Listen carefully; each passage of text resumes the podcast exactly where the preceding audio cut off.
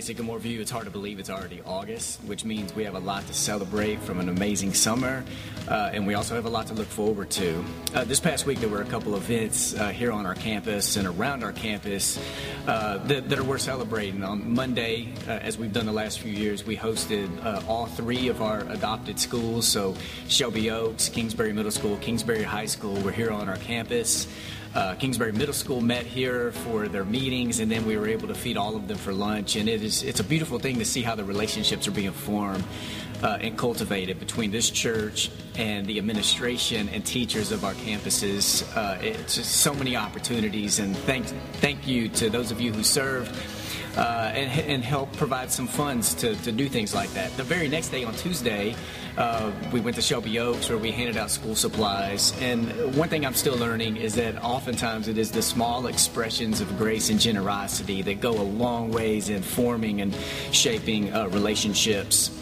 Um, a few things you need to put on your calendar. So if you uh, have your calendar close to you, uh, pull that out, make some notes, highlight some things. This Sunday, August 6th, uh, it, it's a big Sunday for us. It's our Mission Celebration Sunday. Uh, which means we will hear testimonies from the events from our youth group, uh, the worship team. We've we've had people who have scattered all over the 901 uh, and, and uh, St. Louis, Panama. So you're going to hear some great stories about that. I'm also kicking off a three-week series. Um, August is a big month for us. People are recommitting the church, and uh, so to kick this off, we're going to I'm, I'm going to launch into a series called Ecclesia. We're going to talk about what it means to be the church. So the next few weeks, I'm going to talk about prayer and worship and uh, in a few weeks talk about what does it mean for the church to come together uh, so that we can scatter well. So I look forward to this series and unpacking uh, some truths of the gospel to you. This Sunday also is a Lifeblood Sunday. Um, so throughout the morning, you'll have an opportunity to go and give blood. Uh, and I'm tempted to say something like, if we if we offer up or, or give more than 50 pints of blood, that I'll either preach a sermon in a suit or shave my head or something like that. I'm not sure if I want to make that commitment yet or not, but please come ready to to give blood and to, to help save lives. This Sunday, too, we're kicking off a prayer campaign. It's going to be a two week prayer effort, and uh, there will be daily emails for 10 days that will be sent out uh, just giving you some little bullet points. It's, I think it's a beautiful thing when the church can come together to unite in prayer together. It's a prayer campaign to kind of launch us into the fall, uh, to recommit our hearts to the Lord, and also really seek to seek God uh, to trust Him, and as He guides us uh, and leads us into the future. So every day there'll be a little bullet points, and we didn't want this to be too wordy or elaborate because sometimes there can be prayer efforts where you're reading about prayer but you're not praying. So there'll be themes we're praying every day.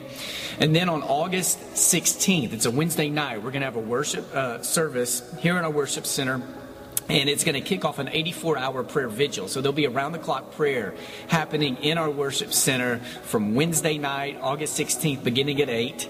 And it'll go all the way until Sunday morning at 8 a.m. There will be security here for uh, the times uh, when the office is not open. There will be one shepherd here uh, just to be with people if you need a shepherd to pray with. Uh, you can do this as an individual. You can sign up as life groups, as families, friends, Bible classes however you want to do it. They're going to be hour long shifts. So we're looking for 84 shifts, 84 hours for people to commit to be here to pray and to have just some around the clock prayer. It's a beautiful thing. We've done this in the past when people can come together, center ourselves in prayer, have this, this chain of prayer that is not broken as we seek God uh, for great things.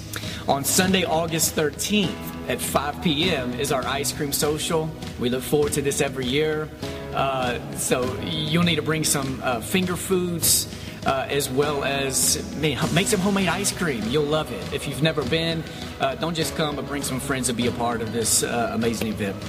August 24th is a Thursday night from 6 to 8 i'm going to host another forum this will be the fourth forum that we've done uh, in this church and this forum i wanted to hold together the topics of marriage parenting and singleness all in the same discussion. So I'm bringing in, uh, there are going to be a, a, few people. Uh, Catherine Blackney, who's a therapist here in Memphis. My mom's coming from the Dallas Fort Worth area, who's a marriage and family therapist. Uh, Ariana, uh, who many of you have heard at either Downline Institute here in town or she's spoken at the Girls Conference, will be here. And Andy Savage, who's uh, teaching pastor over at High Point Church, is going to join us. It's going to be this, this wonderful panel. We'd love for you to be there to hear about marriage, parenting, singleness, and why we all need to hear uh, about uh, what is forming and challenging for, for these groups. Uh, and last but not least, the clothing sale uh, is happening at the end of August. So uh, it gives you some things to pray for and shoot for. August 25th is Friday. It's going to go from 8 a.m. to 7 p.m. and Saturday from 8 a.m. to noon. So, uh, hey, like us on Facebook, follow us on Twitter jump on and follow us on Instagram. If we don't have your email address, give us your email address. Uh, download our app to stay stay in touch with everything that's going on in the life of this church.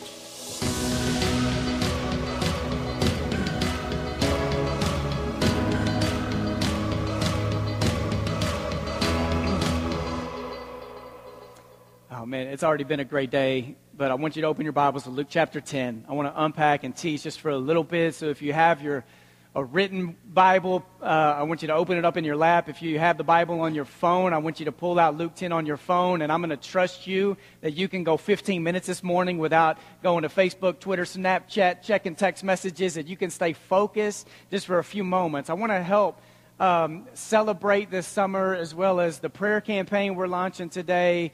Uh, and in Luke chapter 10, Jesus calls people to go on this mission trip. And I want to walk us through how this happens in Luke 10 and uh, into Luke chapter 11. I want to thank the four who got up here and spoke earlier today. You were incredible. You were inspiring. Whenever I hear uh, some people or some adults who occasionally like point their finger at the young generation, like just so worried about them, I'm like, for one, shut up. I mean, be quiet. I'm sorry. I'm gonna get in trouble for my kids. You know, Dad said the S word in church. Uh, hush and go hang out with the four of you. Uh, you inspired me. You told stories this morning, but I love that you also had language of God. It was like, here's what God showed me. Here's how I experienced God. And for those of you who went on trips this summer, for the adults who went on trips, even sometimes how we encounter God on a Sunday morning or in a Bible study, I think the question always has to be like, what do I do with the encounter I've had with God? What do I do with this experience? So in Luke chapter 10, here's a mission trip, and here's how it goes uh, it begins like this. And after this, the Lord appointed 72. Some of your versions have 70, all right? 72 others, and they sent them out. Jesus sent them out two by two to every town and place where he was about to go. And here's what he told them The harvest is plentiful, but the workers are few. So ask the Lord of the harvest, therefore, to send out workers into his harvest field. Look to your neighbor and say, The harvest is plentiful. All right, and look to your neighbor and say, The workers are few. All right, so here's Jesus starts out his mission trip, and here's how he's going to inspire these 72 people. He's going to send them out in pairs. And what he tells them is the harvest is plentiful. Like there's a lot that God wants to do out there. He even calls, you know, ask the Lord of the harvest. It's, God's the Lord of the harvest, and the workers are few. And then Jesus calls them to prayer. Some of your versions have ask, some of your versions have pray. It's this idea of, hey, here's something you need to be inquiring God about. Here's something you need to be pleading with the Lord about. And he calls them to prayer early on in these instructions. And the prayer they're supposed to pray is not for their safety, it's not for peace on the journey, it's not even for courage or boldness or give us the words to say. The way Jesus instructs them to pray is, hey, the harvest is plentiful, workers are few, and here's what you need to ask God for. You need to ask God to raise up more people, to awaken more people, to open the eyes of more people who know God to see how God is calling them to join in the harvest. Because it becomes way too easy as the church. It becomes way too easy as Christians. If, let's just pray for those, pray for others to be sent out into the harvest. And let's be the church that comes into a safe place and talks about the gospel in a safe place and stays connected with people who are already in the in crowd and let's pray for the few who are going out instead of seeing that God is calling the church, stirring the hearts of the church, that you are the ones who are being sent out into the harvest. The harvest in the world is not something the church is supposed to shy away from or disengage from or be afraid of. It is something to be engaged, it's something to pursue. So Jesus says, Harvest is plentiful, workers are few. What you need to pray for is for God to send more people out into the harvest. Hopefully, that gives us some way to pray this morning. And then Jesus gives them a little pep rally. Maybe you've been involved in speeches before. You've watched movies with good speeches, like a William Wallace who's going out to war and gives this speech where all of us are like, "We will go die for William." You know, um, you, you've, if you've played sports, I mean, I, so many things you do. There's someone who stands up and they give some kind of speech because we're about to engage in something. Uh, I remember uh, I, I played a lot of sports growing up. In high school, I played football. The school in Dallas, we were about to play our crosstown rifle, and we had a the, the smallest dude on our football team. He never saw the field, all right? But he asked the coach if he could give our speech before we played the crosstown rifle. And he stood up in front of us, the shortest dude on our team, and he read the story of 1 Samuel. He read the story of David and Goliath. And he was building up to this point where he's like, and the little guy David chops off Goliath's head, and God's calling us to go chop off heads tonight too. People went crazy, all right? Maybe, maybe it was taking the text a little out of context. All right, uh, but people are, we were ready to go lay it out on the line to fight, all right? Here's Jesus' pep rally. Here's how he encourages people. Verse 3 I am sending you out like lambs among wolves. And if I'm around, you know, I'm talking to my buddies or I'm mentioning the Jesus, I'm like, I think we should choose a different metaphor, all right? Because lambs among wolves, this doesn't go well. Lambs are chased by wolves. Lambs are terrorized by wolves. Wolves hunt lambs. They don't do nice things to lambs. How about, you know, send us out like lions among gazelles? How about send us out like tigers among poodles or something like that, you know, but not, not lambs uh, among wolves. This doesn't go well. Jesus is preparing people, saying, When I send you out into the harvest, um, I want to fill your heart with peace, but I'm not guaranteeing that things are not going to happen to you and that you will not be betrayed. I'm not guaranteeing that you're not going to be persecuted in some kind of way. And at some point, Christians got to make a decision. Are we going to be obedient to God? Are we going to care more about our reputation, our identity, our safety, our security?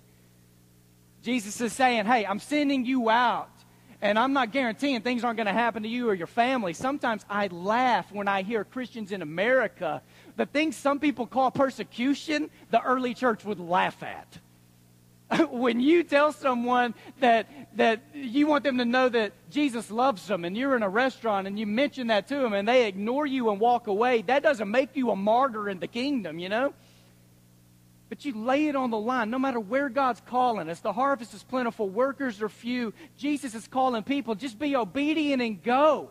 And trust there is a crown waiting for us that is greater than anything you could ever imagine.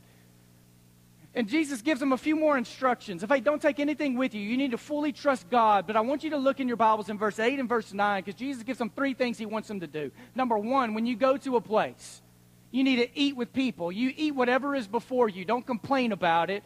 Eat. Have you ever been on a mission trip and there's food placed in front of you and you're like, I really don't know what this is, right? Uh, or some of you, no matter where you go, you eat. It's one of the first things you do. I bet when I bet when the group got to St. Louis, like one of the first things you did was probably eat together. When you got to Panama, at some point, like a meal was one of the first things you did together. Is that we eat. Now we get this part of mission trips, right?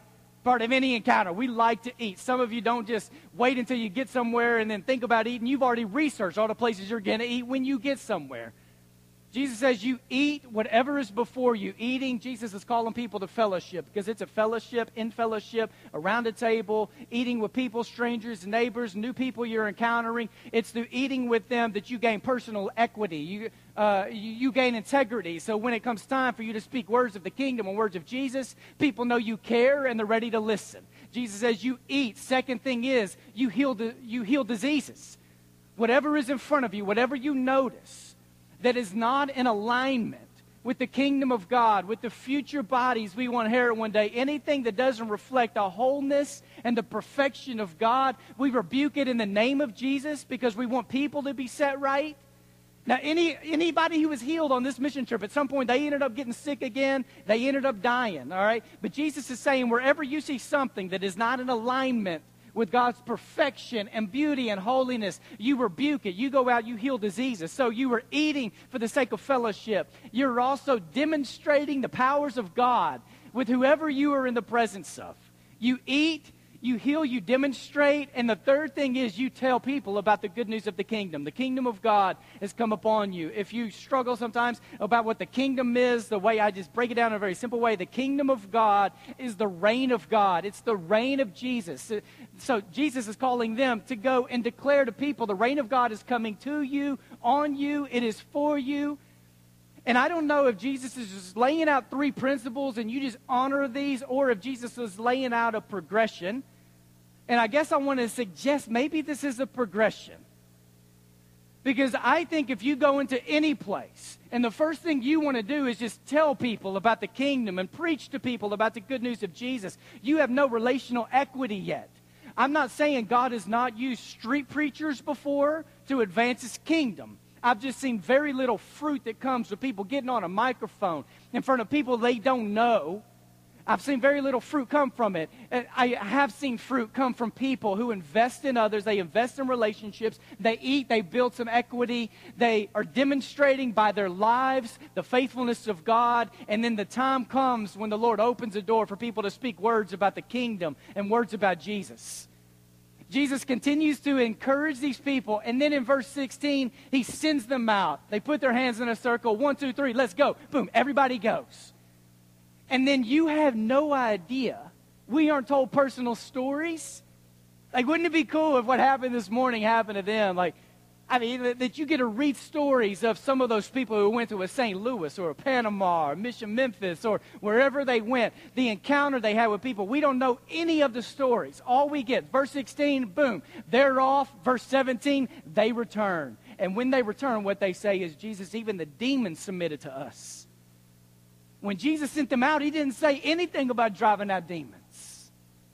He didn't, he didn't tell them anything about, hey, when you see demons or the powers of darkness, here's how you rebuke them or drive them out. Jesus told them to go out and you eat, you declare, you, you heal diseases, and you declare and you tell people about the good news of the kingdom. Let me tell you, here, here's how I think this works, all right? This is really cool.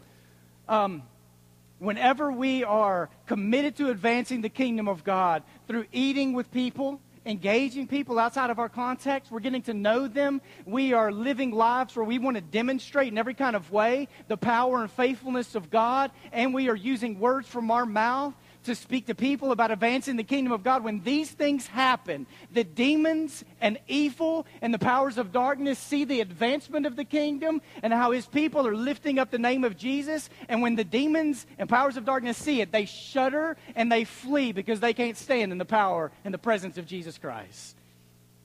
So when you are engaged in advancing the kingdom of God in any kind of way, demons can't stand in that presence. And it's when the people of God realize that power that is within us, the confidence we, to live with the confidence of he who is in me is greater than he who is in the world. Demons are bowing at these things and you don't even know it.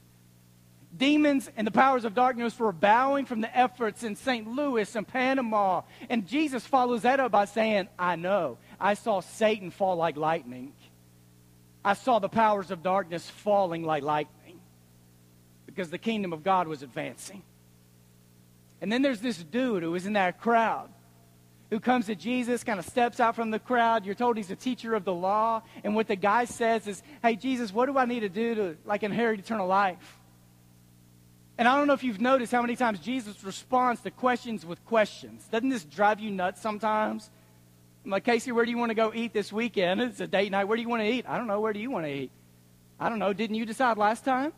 Maybe, but then you decide the time before. It's like, you know, this question's going forever.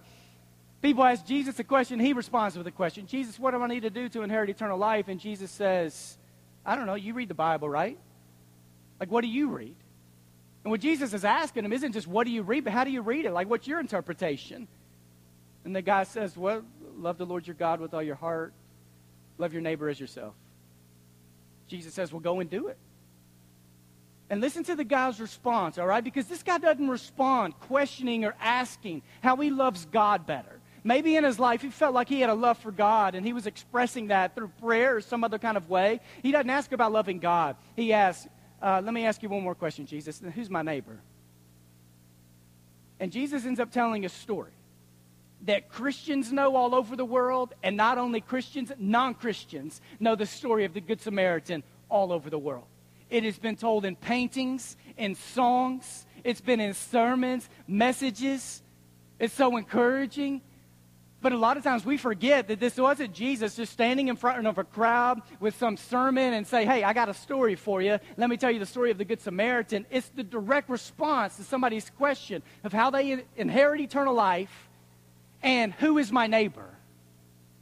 And the question of who is my neighbor leads Jesus to tell a story in which it's the Jew, it's the insider, it's the person who has a connection with God. Not only that, the favor of God And it's not the Jew who sees someone else down in a ditch and tries to serve them. The way Jesus tells the story is it's the Jew, it's the insider, it's the people of Israel, it's someone who's down in a ditch, and you open your eyes, and it's like the last person in the world you want to see there standing over you to serve you. It's a story Jesus tells that gets at cultural conflict, a racial divide, and it's the question that so many Christians are so fearful to ask. Because if we take seriously who is my neighbor, there's no telling what, how God's going to answer it and where that may lead us, right? So to sit back and say, God, who's my neighbor? And what do I do about it? Sometimes we don't want to know the answer to it because what do you do when you ask God who a neighbor is or you try to live in a way where I'm going to love a neighbor and the person in front of you is a person who prays to Allah? or it's someone who's oriented different than you.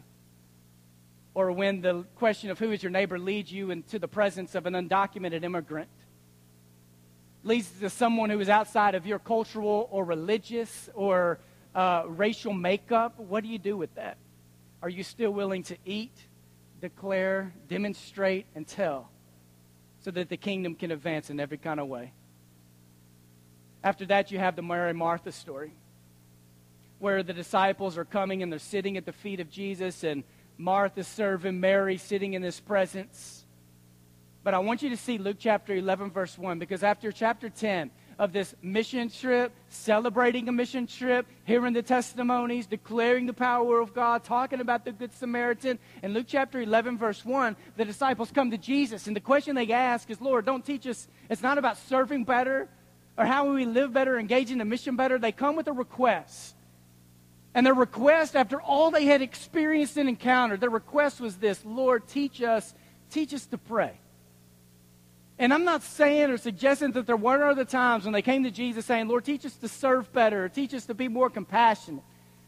But the disciples come into the presence of Jesus because they realize that if they want to continue living lives of justice and compassion and service, they've got to have something that's rooted in something deeper than they could have ever imagined. So they, they come with one request Lord, teach us to pray like you pray. And keep in mind, these are Jews, all right? These people have prayed all their lives. They prayed the hours of the day nine, uh, noon, three. They went to synagogue. They played, prayed public prayers. They prayed over meals. Like prayer had been a part of who they were. But they saw this the way Jesus prayed is something they wanted. The connection he had with God, how the prayer time filled him with peace, even when he was super distracted by the things happening in the world. Jesus, the way you pray is how we want to pray. And next Sunday, I want to pick up on that and start with Luke chapter 11, where I unpack the Lord's Prayer from Luke 11 and how Jesus taught them to pray. But for the teenagers coming out of a summer, after mission trips, mission trips we celebrated this summer, and you're re engaging life, this is a request you need. Lord, teach us to pray.